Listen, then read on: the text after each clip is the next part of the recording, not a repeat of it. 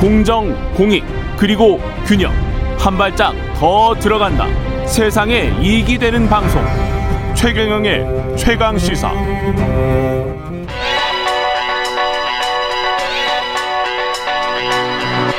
최강 시사.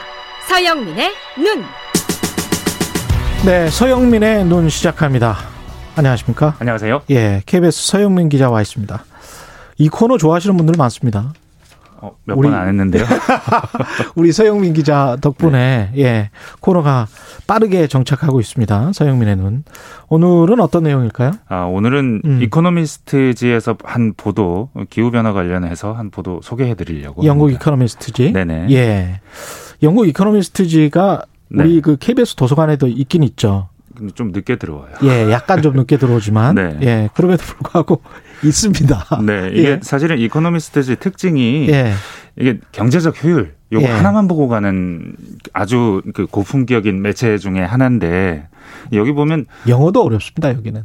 아, 그렇죠. 예. 그리고 기자 byline도 없더라고요. 예, 예. 네. 다른 매체에 비해서 네. 굉장히 고급 용어를 사용하는 그런 곳인데 여기서는 정부 눈치도 안 보고요. 어느 예. 나라 정부 눈치도 안 보고 자본 음. 눈치도 사실은 안 봅니다. 그렇습니다. 네. 예. 대중의 눈치도 안 보고 댓글 눈치도 안 보는 것 같아요. 오직 어, 경제적 효율 요거 하나만 보고 가는 기자들 프라이드도 네. 이 대단한 매체예요. 네. 예. 하여간 100년이 네. 넘는 매체인데 여기 이코노미스트에서 제안한 뭐 어떤 기사가 있습니까? 네, 예. 지난 이번 주 표지 기사인데요. 예. 기후 변화에 대한 대응인데 음. 이게 지금 좀 막혀 있다. 기후 변화 대응을 하려고 하는데 잘 안될 네. 것이다? 아, 지금까지 잘 해왔는데. 네. 근데 지금까지 잘한 것 같고는 충분치 않고 음. 앞으로 더 잘해야 되는데 더 음. 잘하기는 쉽지 않을 것이다. 여기 병목에 와 있다. 뭐 어떤 구조적인. 요인들이 있다. 이런 네네. 말인 네. 것 같네요. 네. 어떤 게 있을까요? 이게 지금 수요가 폭발하고 있다. 특히 음. 태양광, 풍력 이런 발전에 대한 수요가 폭발하고 있고 투자도 폭발하고 있다.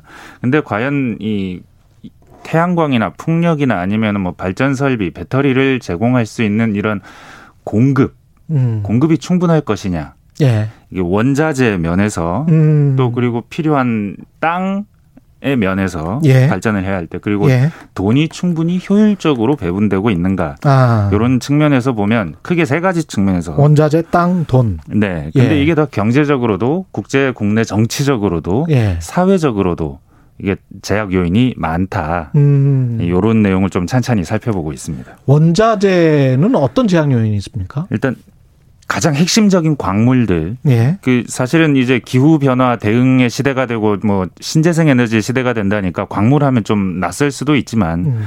니켈, 리튬, 구리 요세 배터리, 네. 예. 핵심 광물 그리고 예. 코발트 같은 뭐 마그넷에 그렇죠. 사용되는 이런 광물들 예. 이것들이 이제 석유에 반열해서 생각해야 할 시대가 왔다. 와 석유에 반열해서. 네. 예. 화석 연료 시대는 지나갔지만 음. 전기차에 꼭 필요한 배터리용 그리고 뭐 풍력 태양열도 마찬가지고. 예.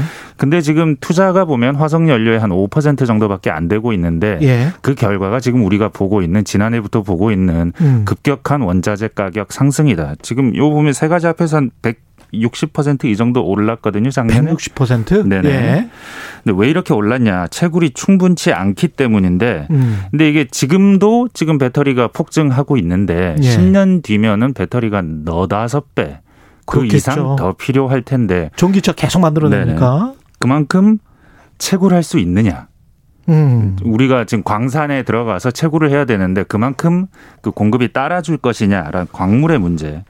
그리고 음. 뭐 지금 배터리 같은 경우는 지금 배터리 비용의 한 절반 이상이 이 광물 그 비용입니다. 예. 전에 한 4, 50%였는데 한 8, 9년 전에 지금 6, 70%까지 올라왔어요. 광물이 차지하는 비중이. 배터리의 네. 코스트 중에서 광물이 네. 차지하는 비중이 네. 6, 70%. 그러니까 LG화학이 아주 많이 가져갈 거라고 생각할 수도 없는 겁니다. 그러네요. 지금. 근데 네. 자동차에서 전기차에서 차지하는 배터리 비중은 한40% 되니까 네. 결국은 광산업체가 돈을 많이 벌겠네. 그렇죠. 어떻게 생각해 보면 사실 지금 배터리 가격은 한 예. 83% 정도 낮아졌다고 합니다. 아. 앞으로도 계속 낮아질 그렇겠죠. 건데 이게 광물이 적게 들어가서 낮아지는 게 아니고 기술 혁신하고 혁신으로. 규모의 경제가 이루어지고 어. 그러다 보니까 가격이 낮아지고 있다는 겁니다. 예. 근데 여전히 원자재의 비중은 계속해서 그 유지가 될 것이고 어느 음. 정도 뭐 이상으로 떨어질 수 없을 거라는 건데 일단 그런 차원 하나 있고요. 예. 이게 또 특정 국가들에서 많이 나잖아요. 아프리카, 중남미, 중국 뭐 네. 뭐 이런 데서. 그리고 예. 그 특정 국가 중에 눈여겨볼 국가가 정치적인 이유로 눈여겨볼 국가가 하나 있습니다. 중국이요. 중국. 히토류. 그렇죠. 이게 히토류가 캐기 어려워서가 아니고요. 너무 음. 더럽고 먼지가 많이 나서 환경적인 비용을 많이 유발하기 때문인 측면도 있거든요. 일부 히토류는. 그, 러네요 근데 예. 그거를 중국이 해주는데 중국한테 의존하고 있는 측면. 음. 그리고 광산은 허가도 잘 안 납니다. 16년 걸린대요. 미국에서는 기본적으로. 예.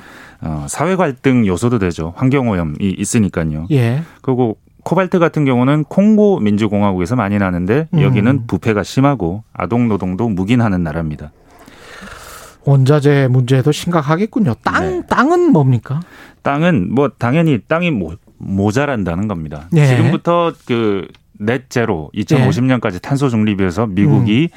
쭉 나가려면 2030년을 단기 목표로 보면 미국 땅의 한 2% 정도를 신재생 발전용으로 돌려야 됩니다. 태양광이나 뭐 이런 걸로? 네, 미국 예. 땅의 2%요. 음. 근데 미국은 땅도 넓고 그쵸. 평지도 많고 예. 사막에 태양광 세우면 되기 때문에 음. 사정이 굉장히 나은 편이거든요. 예. 근데 이런 경우에도 전송 문제도 있다는 겁니다. 그러네요. 이게 그 발생지로부터 예. 도시까지 가야 되거든요. 그리드망이 음. 깔려야 되거든요. 그렇죠. 이게 사막이나 평지 같은 데서 가는 송전탑 음. 그 송전탑 하면 밀양 송전탑 생각나실 예. 거예요. 극심한 사회 갈등. 네, 이런 문제도 있는 거죠. 돌은 어떻습니까? 유동성이 풍부는 합니다. 풍부한데 예. 근데 어디로 가야 될지 몰라요. 지금 음. 우리나라에도 태양광 업체나 풍력 업체 거의 뭐 거품 수준으로 주가가 많이 올랐거든요. 그렇죠. 어디로 가야 될지 모르니까. 아. 근데 나라 안에서도 이런데 개발도상국 쪽은 돈이 안 갑니다. 예. 일부 선진국들만 돈이 돌고 있는 거죠. 그러다 음. 보니까 개발도상국은 석탄에 의존하고 음. 그래서 뭐 탄소 중립은 더 어려워지고 이런 측면이 있는 거죠. 이카노미스트가 제안한 해법 같은 게 있습니까? 정부입니다. 정부. 정부가 정부가 훨씬 더 역할을 많이 해야 되고 속도를 예. 빨리 해야 되고 음. 규제를 완화해 주면서도 환경 오염 문제도 대응해야 되고 지금 바이든 정부는 니켈 광산 미네소타에 허락하려다가 예. 5월에 아 이거 중단해야 되나 고민하고 있 있거든요. 지금 네. 환경 문제 때문에. 근데 또 다른 나라들 EU는 음. 그렇게 빠르지 않아요. 미국은 그렇죠. 리쇼링에 좀 집중하다 보면 그렇습니다. 네, 포커스가 안 될 수 있고 중국은 네. 가격 통제하려고 해서 시장 왜곡을 불러일으킬 수도 있죠. 그나마 중국이 지금 제일 빠릅니다. 예. 네. 예. 그나마 풍력, 태양광 굉장히 중국. 아이러니합니다. 예. 네. 큰 정부 이야기가 나올 수밖에 없겠네요. 여러 맞습니다. 가지를 생각하게 하는 주제였습니다. 서영민의 네. 눈 KBS 서영민 기자였습니다. 고맙습니다. 감사합니다.